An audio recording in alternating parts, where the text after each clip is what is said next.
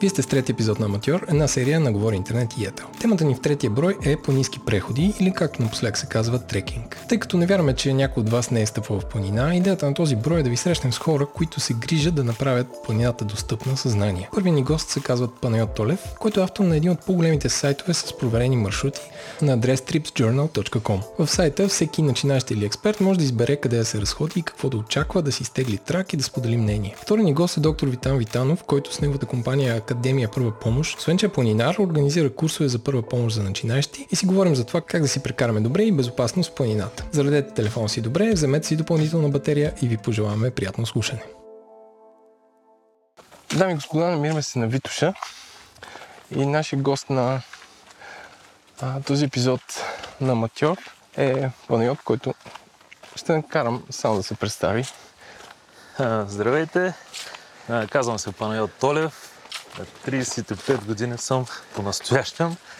Родом съм от Ямбул, живял съм дълго време във Варна, но планините ме привлякоха към София и по-настоящем живея тук. А, всъщност аз се свързах с Панайот и избрах да си говорим с него за планини, защото в България има много планини, има много хора, които могат да говорят, но това, което той е направи интересно е сайт с маршрути, а, който Моят личен опит беше, че са описани много добре и на много такъв човешки език, в смисъл, че е разказано какво може да очаква човек, колко време ще му отнеме, а, кога, а, кога, кога да тръгне, къде да стигне, колко вода трябва да има. А, кога създаде сайта? Идеята дойде през 2014 година. Всъщност тогава бяха, положих и основите, започнах с разработката. През 2016 вече официално а, пуснах сайта а, онлайн и така започнах да въвеждам все повече и повече маршрути, лични преживявания, които всъщност, както и каза Еленко, целта ми беше да бъдат на максимално упростен език, но да дават максимална информация за това, което ни очаква по време на преход. И най-вече насочено към а, хора, по-неопитни в планината? Аз имам една страшна случка. Реших да изкача връх Копрен в западна Стара планина. И влязах в някакъв форум и изтеглих някакъв GPS, GPS трак от там. Беше някъде... Примерно, трака беше от 2009-2010 година, това се случва 2014-2015. И открием, че или човека, който е записвал трака, нещо го е модифицирал или е минал зимата или е минал лятото, но се озовах в едни големи транаци, които... Ох, сега минаваме край чешма. Едни големи транаци, които изпаднах в...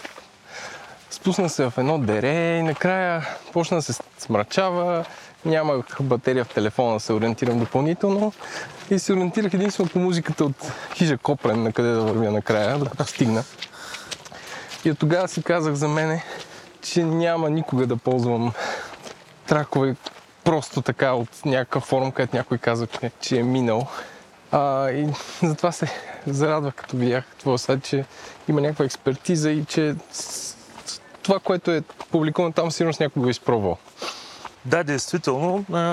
В сайта гледам да пресъздам личен опит. Най-често е мой. Има секция, където и други потребители споделят своите тракове. Пак а, отличен опит. И всъщност целта е наистина да се избягват максимално тези такива неприятности.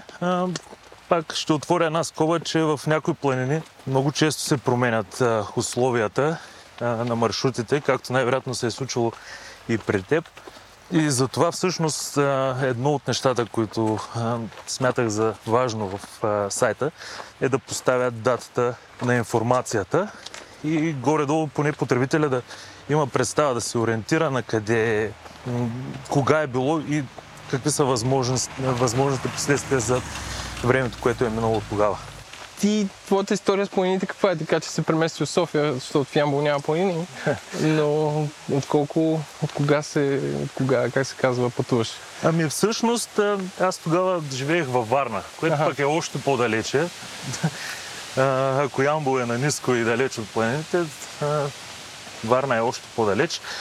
Но през 2014 година с група приятели решихме да изкачваме връх Вихрен.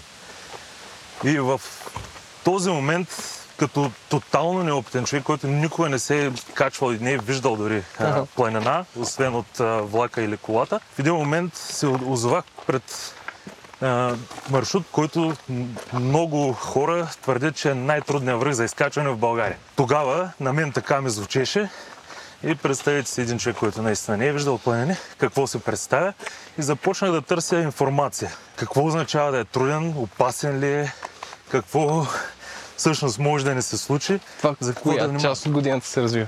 А, лятото. Аха. Това е през лятото. За летни условия, но всъщност тогава все още нямаше толкова богата информация. А, и всъщност това, което намирах, бяха основно някакви пътеписи и информацията, която изличах от тях е колко красиви са цветчетата, слънцето, как хубаво грее и те топля на кожата. Не, общо взето не ми беше много полезна. И както е, запътихме се за а, Вихрен, а, тръгнахме нагоре и имаше тогава момчета, които бяха в доста по-спортна форма от нас. И те а, вървяха малко по-напред, като това означава, автоматично означаваше, че ние ги следваме. Те водят, да. ние ги следваме и си ги следвахме сляпо, докато в един момент попаднахме на едно място с една сравнително отвесна скала, много-много тясна пътека. По мое мнение все още опасна. Вече знам, че това ние сме се запътили към казаните за хората, които познават района. Но тогава ние нищо не знаехме за, за това. Не знаехме какви маршрути изобщо има до Вихрен. И просто следвахме групата. Тогава съпругата ми, по принцип, тя все още има а, страх от височини и просто заседна на, на това място и не можеше нито напред, нито назад. И... Тоест не стрес ми, как се казва, паника изпадне. Да, да, буквално паника. Това се проявява най-често с хора с много силно изявен на страх от височини. И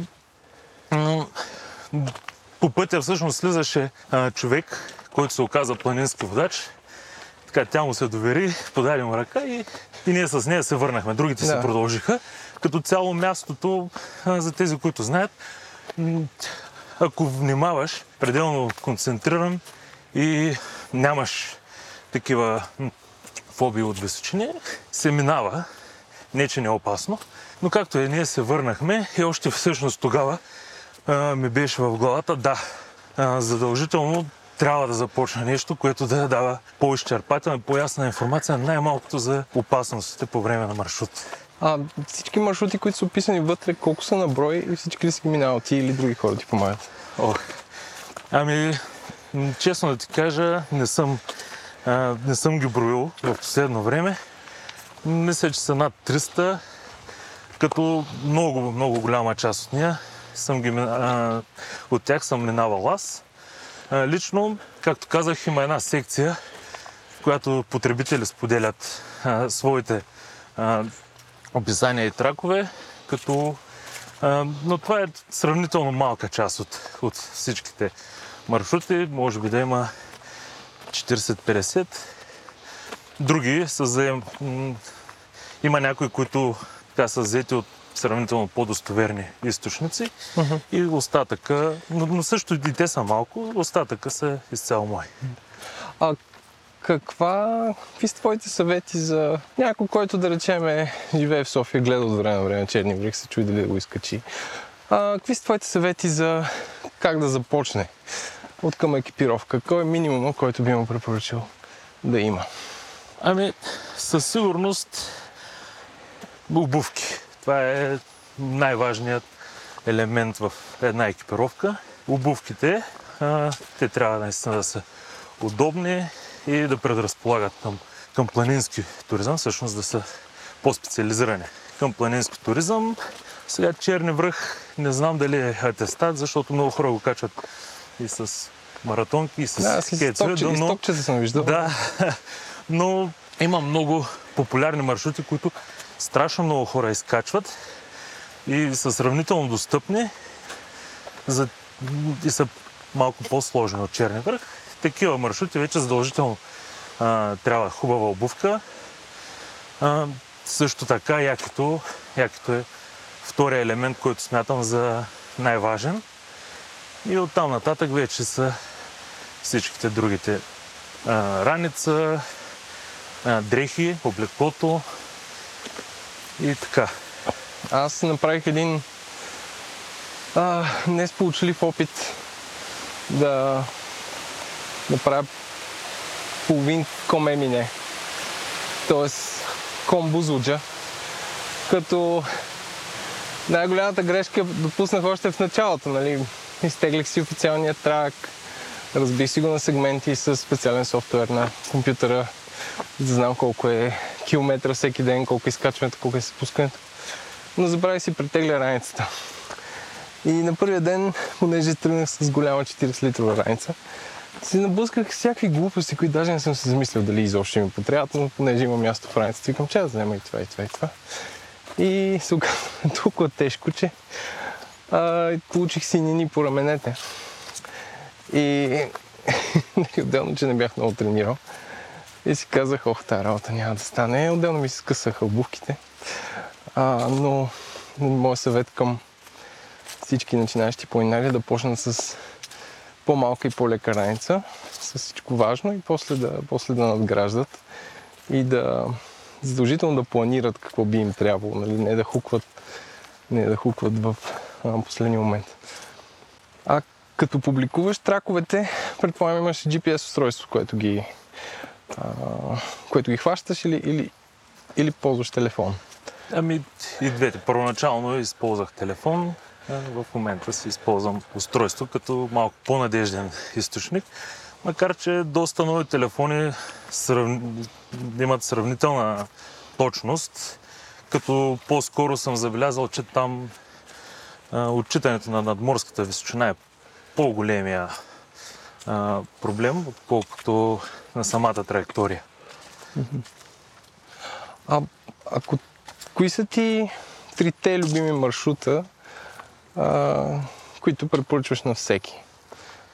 Да кажем за начинаещи. За начинаещи, първо мога да разделя начинаещи на, на две групи. Да. А, начинаещи с средна до добра физическа подготовка и а, начинаещи с по-слаба физическа подготовка, с по-малко движение. А, има маршрути за всеки, абсолютно за всеки. Много са и са много красиви навсякъде в България.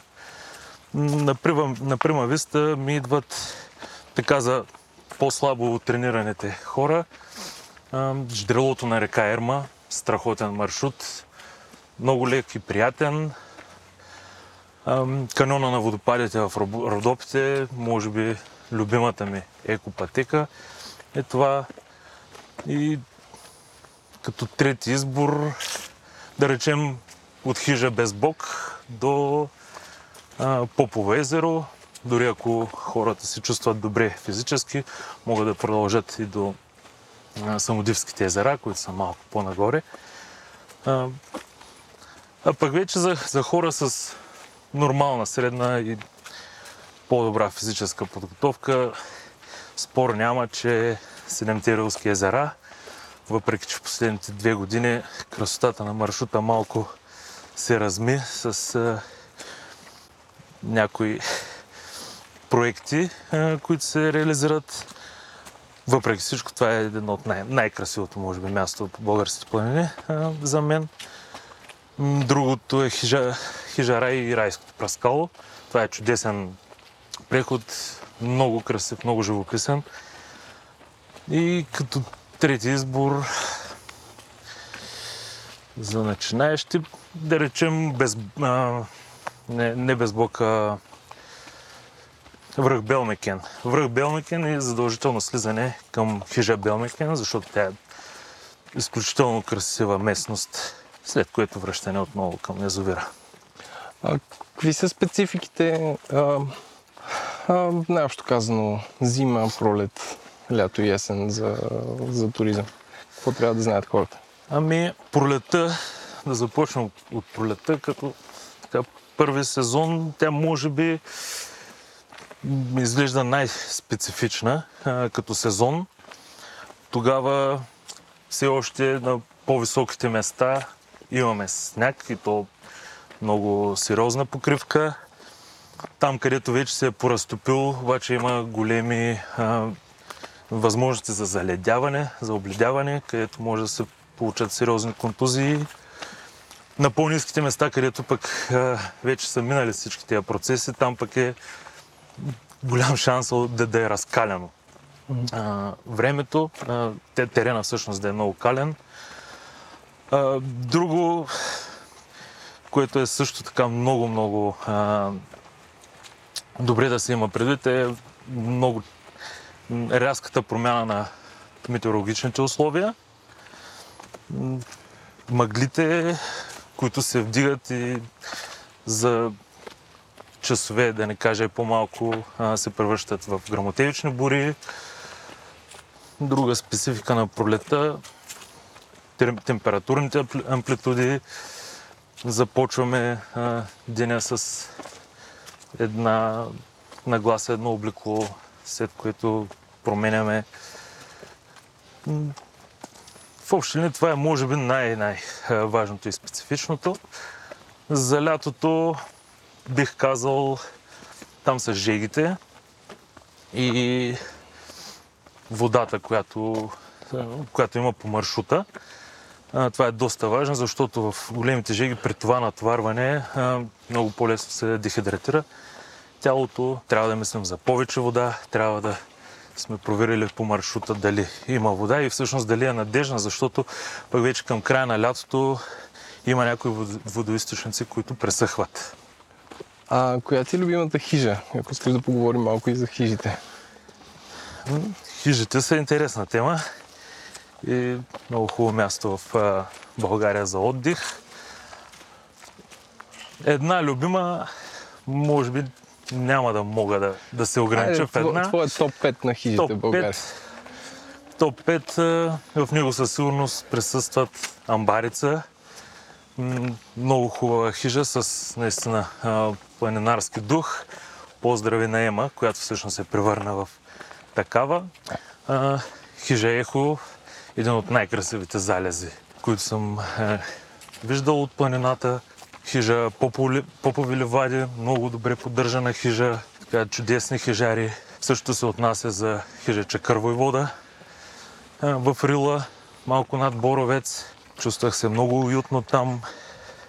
И една от любимите ми всъщност местности в планината. Не точно, че хижата ми е любима, но местността я прави да ми е любима. Това е хижа Рибни езера. Ага. Страхотно местоположение. Какъв е твой съвет за хора, които тръгват на повече от един ден преход?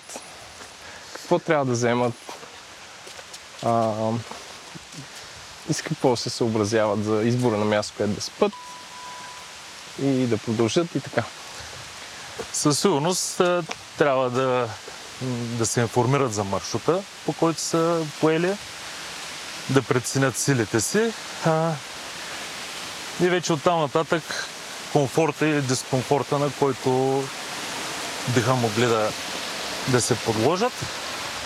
А, това е поради а, причината, която а, и ти спомена по-малко. Повечето хижи нямат а, много условия, които днес в нормалното ежедневие считаме за абсолютно задължителни. Но първо е, съобразявайте теглото на раницата. Наистина взимайте нещо, което е най-необходимо, така че да ви е комфортно, да не носите тежък товар. При по-дългите преходи това си е допълнителна умора. След това по-скоро за двудневните маршрути, за, за няколко дневните маршрути, това е в, в основата.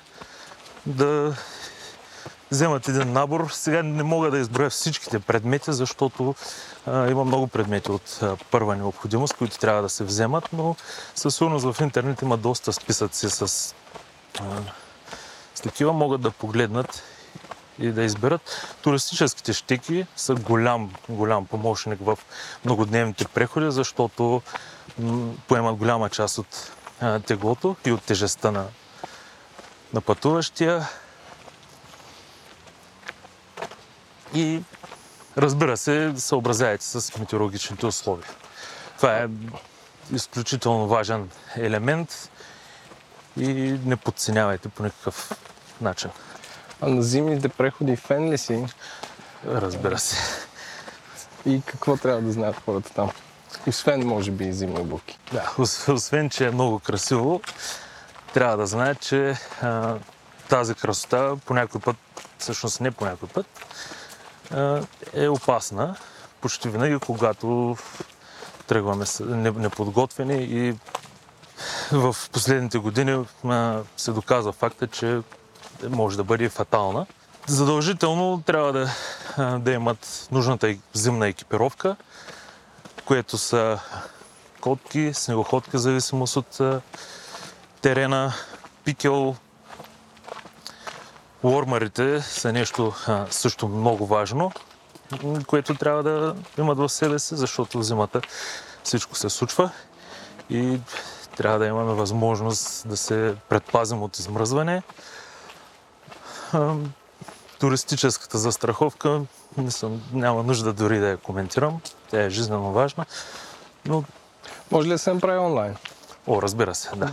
Вече прекалено достъпно, дори повечето застрахователни компании я предоставят с безплатна доставка, а и тя самата не струва много пари. А какъв е твой съвет, ако някой планира пътуване или преход с някой, който е по-начинаещ или с деца? Как трябва да подходим към тях? Ами с търпение. с първото, най- всъщност най-важното нещо е търпение, а, защото аз не малко пъти а, съм ходил с подобни а, хора. Не съм водил, разбира се, аз нямам лиценз за планински водач, с мои приятели, познати. А, повечето ми а, близки приятели не са планинари. И всъщност търпение е по-скоро целта трябва да бъде да се изкарате добре и не на всяка цена да достигнете до желаната дестинация. Така че това е най- най-ключовият елемент. Повече позитивно настроение и усмивки да се вземат. Другото няма значение. А какъв е твой съвет, ако трябва да обясниме на някой какво усилие ще се изисква? Защото аз не съм успял да намеря точната формула. Защото на някой да му кажа, имаме 6 часа преход, така да бе, 6 часа няма проблем, но на, на втория час те почват да осъзнават, че това, което те са минали до тук, ще продължи още. И е доста трудно за обяснение. Наистина, и аз не съм намерил правилната формула да го обясня. Така, може би, ако на човек му се подхвърли, че след втория час вече се почувства краката много по-тежки и ще му е трудно да върви, но пак не съм сигурен дали може да си го представи, когато не го е изпитал. А какви са най-честите грешки, които правят хората в планината? На първо място не са проучили маршрута добре, което води до втората грешка, че не са добре подготвени за него. Много, много често се подценява дадения маршрут, както ти каза. Един пример е това, че като му кажеш 6 часа, той си казва, а, 6 часа, няма никакъв проблем, но м, така, не го гледа от перспективата, че това са много по-тежки ча- 6 часа, отколкото да обикаля Южния парк, да речем. Това подготовката също така се измерва и в липсата на подходяща екипировка, най-често, най-често обувки. А, Изберат се неподходящи обувки. Много често съм виждал хора, които във високата планина не си носят якета, което е жизненно важно, да не кажа. Изключително важно, най-малко заради доброто преживяване. Както в един момент на връхвихрене 15-20 градуса слънчево време, в момента в който един облак просто прегради а, пространството между Слънцето и теб, може да, температурата може да се а, усеща с 5-10 градуса по-ниска. И в този момент, а, ако ти не се носиш връх на дриха, както съм виждал, със сигурност няма да ти е най-доброто изживяване. През зимните също екипировката е особено, а, особено важна и подценявана. Много хора наистина тръгват неподготвени. А, всъщност в момента има много услуги и от много места може да се наемеш екипировка, зимна екипировка за около 20 на лева на уикенд, което е много по-насова цена, за сметка на това да тръгнеш примерно без котки или пък с някакви от тези градски котки да катериш някой а, стръмен ферновен участък. Другото, което съм забелязал и много често всъщност се случва е а, подценяване на метеорологичните условия. Това е много важно да се има, колкото последния, всъщност, много пресен а, пример. А, отговор, отговор, който получих всъщност от човек, който така доста подцени условията, беше ами, ние знаем, че синоптиците не познават. И затова бяха, ги беше заварила грамотечна буря и то много сериозна на билото на Стара планина.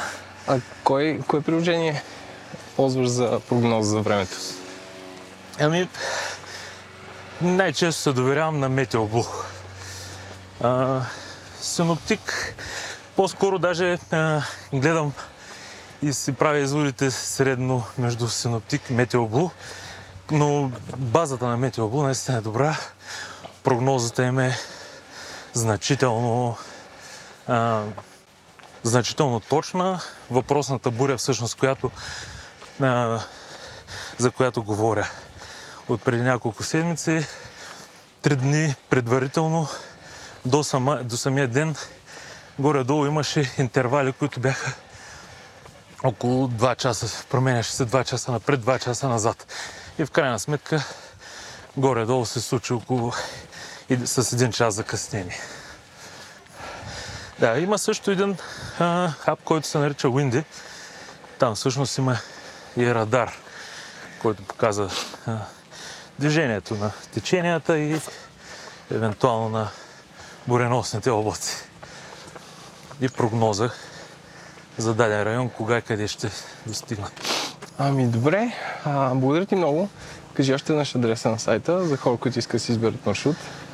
Адресът на сайта е tripsjournal.com Ние слязахме от Витоша, така че ако чувате коли, това е причината. И сега се отправяме към София. Благодаря още веднъж. И аз благодаря за поканата. Беше много приятно. И до нови срещи.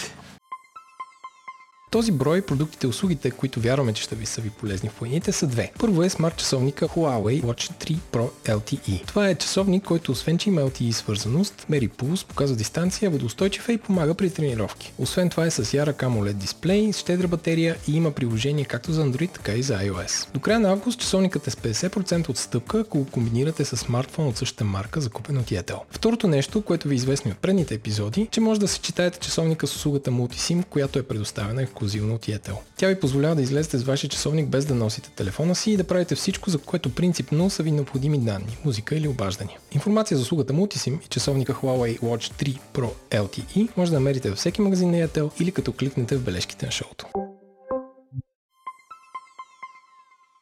Дами и господа, във втората част на нашия разговор ще си говорим за безопасност в планината, какво трябва да направим, за да сме сигурни, че когато пътуваме в правим различни преходи, лято и зиме, всички около нас са безопасност а, и какво трябва да стане, ако не дай си Боже случи нещо. А с мен е доктор Витан Витанов от Академия Първа помощ и сега, Витане, аз ще се помоля ти да се представиш на нашите слушатели, кой си ти и какво правите във вашата организация. Здравейте на всички. Да, Казвам се Витан Витанов и повече вече от 8 години се занимаваме с обучение по първа до лекарска помощ, специфично насочени към хора, които обичат да прекарват свободното си време в планината. Дали с преходи, дали правейки а, различни маршрути, които да ходят с приятели или пък практикувайки различни екстремни спортове. Като цяло, това е контингента на хората, с които ние работиме. Е, и наистина наблягаме на безопасността по време на преходи и спортуване. Едно от важните неща, за които винаги а, говорим и с което всъщност започват нашите обучения, че е хубаво човек да а, има уменията да оказва помощ и съответно да има консумативите да го направи това нещо. И двете зависят изцяло от хората. Едното е да се обучат, т.е. да придобият умения как да се справят с различни състояния, в които биха могли да изпаднат, а, било то нещо дребно или пък по-сериозно и съответно да имат консумативите, т.е. аптечката, с които да оказват помощ както на себе си, така и на някой друг, който евентуално е пострадал в планината. За уменията е ясно. Нали? Аз съм бил на курс при вас и ми беше доста полезно, макар че беше само първа част от това, което две части, които планирахме. Кажи за пособията. В смисъл, какво трябва да съдържа една аптечка, откъде се купува и колко струва, съвсем като за аматьори. Да почнем от това, че има значение как би изглеждала една аптечка, в зависимост от това дали ще правиме преход. Днес сме решили с двама приятели да се качим до Черни връх. Това би ни отнело няколко часа и да се върнем. Или пък ако решиме да правим 5-дневен тур в Пирин планина. Трети вариант да правим Комемине. И четвърти вариант отиваме в месец и половина да катериме в Патагония с а, организирана група. А, всяка една от тези ситуации аптечката би изглеждала по коренно различен начин. Първо, тя е нещо строго индивидуално в нея е хубаво човек да слага неща, с които знае как да работи. А, като не говорим само за марли, бинтови и така нататък, говорим и за медикаменти включително.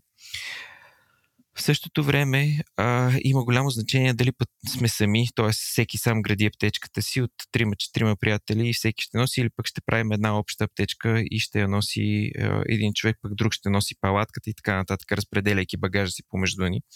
Това също има голямо значение. И а, нещо, което винаги си позволяваме да кажем е, че ако пътувате в чужбина, а, винаги имайте едно на ум, че там много трудно бихте могли да се здобиете с медикаменти. Нещо, което тук в България сме свикнали да става много лесно и бързо. Влизаме в аптеката и казваме, може ли ми да ми дадете един аугментин, защото с него лекуваха съседа ни.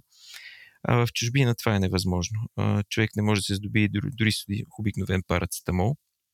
Така че това е нещо, което трябва да сме предвидели. Особено пък ако пътуваме с деца. Ние имаме деца или пък в групата ще има деца, тогава вече наистина изисква малко по-сериозен набор от консумативи и медикаменти включително. Доста трудно бих могъл да изброя какво трябва да включва една аптечка за всяка една от тези ситуации, но като цяло основният екзистенц минимум биха били наистина ръкавици, с които винаги бихме работили, при особено преди евентуален инцидент и ако има кръв. Бинтове, марли, всичко, което би ни свършил работа да промием и почистим една охлузна рана. И оттам нататък вече, ако човек наистина има познанията и уменията, би надградил аптечката си с допълнителни неща, които биха му свършили работа при едно евентуално щупване, примерно на крайник, някаква лека шина, всичко за обездвижване, тригълни кърпи и така нататък. Горещо препоръчвам на хората, които наистина знаят как да оказват помощ, да имат консумативи за кръвоспиране. Дали това ще бъде някаква компресивна превръзка или пък ще има готов турникет. Неща, които м- ползват хора, които м- ходят сами в планината или а, практикуват по-екстремни спортове. Това е задължително. Горе-долу това са нещата по така, видове и по разделение. Там нататък вече и медикаментите, но за тях няма да говорим на общо основание, защото е хубаво човек да м- гради наистина а, за себе си, т.е. да има медикаменти, които познава и знае как а, действат и съответно в каква ситуация би ги пил. И още по-сложно става тогава, когато би се наложило да даде медикамент на друг човек, който е претърпял инцидент, пострадал или пък не се чувства добре. А, аз съм, аз съм си купувал аптечка, мисля, че не най-бейсик, но беше нещо от програма към 15-20 лева. Тя имаше освен бинтови марли и ръкавици, имаше ни ножици за разрязване на дрехи, да се, ако, ако нещо стане. А, а, мисля нещо като някакви способни лепенки. Това как би го класифицирал като някакво добро начало? Този, или като да, нещо? този тип аптечки са едно много добро начало. Този режещ инструмент, който ти го описа за дрехи, е така наречената парамедик ножица. Тя е, се различава от обикновената ножица с това, че един край е по-тъп и позволява при разрязването на дрехите да не нараниме кожата на човека, който е пострадал. А, това е един прекрасен инструмент, който ние също ползваме постоянно. А, има два варианта за аптечки. А, като, като описа тази, която е в Декатлон, това е аптечка с джоб, която е с предварително зададен някакъв пълнеж, какъвто производител е преценил и съответно оттам нататък ние бихме могли да донадграждаме в зависимост от това колко би ни позволил джоба да тъпчеме вътре, така да го кажа. Има втори вариант, продават се свободно джобове в различни размери. Те са абсолютно празни. А, и в този джоб вече ние самостоятелно слагаме това, от което бихме имали нужда. От моя гледна точка, това също е добър вариант. Ние имаме от двата варианта а, аптечки. Тези готовите аптечки, която ти описа, те имат няколко вида, аз самия също съм ги разглеждал. А особено големия им размер, който е мисля, че 70-80 лева по спомени, изглеждаше така доста добре напълнена аптечка. В тези аптечки обаче няма никакви разтвори за почистване на рани, т.е. примерно няма йодасепт или каквото и да е било друго и няма съответно медикаменти. Това са неща, които не се развалят а, и нямат срок на годност, както бинтове, марли, ножицата, която ти описа, няколко лепенки и така нататък. Всичко друго, което ние бихме допълнили вътре, е хубаво да следиме неговия срок на годност. Както и медикаментите имат, макар и доста дълъг срок на годност, все пак те рано или късно им изтича този срок. А също въжи и за разтворите, които бихме ползвали за обработка на рана и така нататък. Това вече е въпрос на м- организация, ние самите да ги следиме тези неща. А, но ако човек е така доста запознат с а, първата помощ и примерно иска да пътува някъде в чужбина за дълъг период от време, празният джоб би бил по-удобен за него, защото там той може свободно да надгражда тази аптечка с всичко това, което на него би му вършил работа и а, е като че ли по-удобен вариант. Но това е строго индивидуално. Най-често хората купуват готови аптечки, като такава, която ти описа, в а, доста компактен вариант. Ясно е, че ние не можем да носиме в раницата си нещо, което тежи а, килограми и половина и да сме готови едва ли не да спасяваме целия свят а, концепцията на аптечката е в нея да има малко, но леки съответно и мултифункционални неща, които биха ни позволили да се справим във всяка една ситуация. Не дайте да носите нещо, което би, бихте използвали само в някаква определена ситуация, която по-скоро не би се случила, защото това е нещо, което ние носиме на гръб в планината и съответно а, би ни изморявало допълнително. По твой опит, ако не броиме спортове, какви са грешките, които хората най-често правят в планината? Ако така по-генерално ги обобщим, както ти каза, първата и най-честата грешка е, че а, хората са с а, психологията, че инцидент на тях няма да им се случи и подценяват а, и обученията, и носенето на аптечки. Това е, може би, най-сериозният проблем, с който ние се сблъскваме. И всяка година се опитваме така да пропагандираме както първата помощ, така и а, съответно носенето на аптечка, защото а, може да се наложи ние да оказваме помощ на абсолютно непознати хора, които, с които просто се разминаваме в а, планината, или пък не дай си Боже на нас да ни се оказва помощ, ако сме тръгнали сами а, и бихме искали човека от среща, който а, се оказва на мястото на инцидента, първо да е адекватен и второ да има всичко необходимо. А оттам нататък ясно е, че не е нужно да се справяме сами с всичко в планината. Колегите от Планинска спасителна служба всъщност винаги са на разположение при вече по-сериозни инциденти. Задължително е да се обръщаме към тях. Те са хората, които ще ни помогнат както за евакуацията, така и за организирането на една спасителна акция, вече ако се налага. Така че това изисква съответно обаждане към 112 и вдигане на а, акция за евентуален инцидент. Каква е разликата, когато човек ходи планината зимата и лятото? Аз поне за себе си, когато открихме зимната планина преди повече от 7-8 години, а, си дадах равносметка, че, че това е просто друг спорт. Нищо общо няма едното с другото.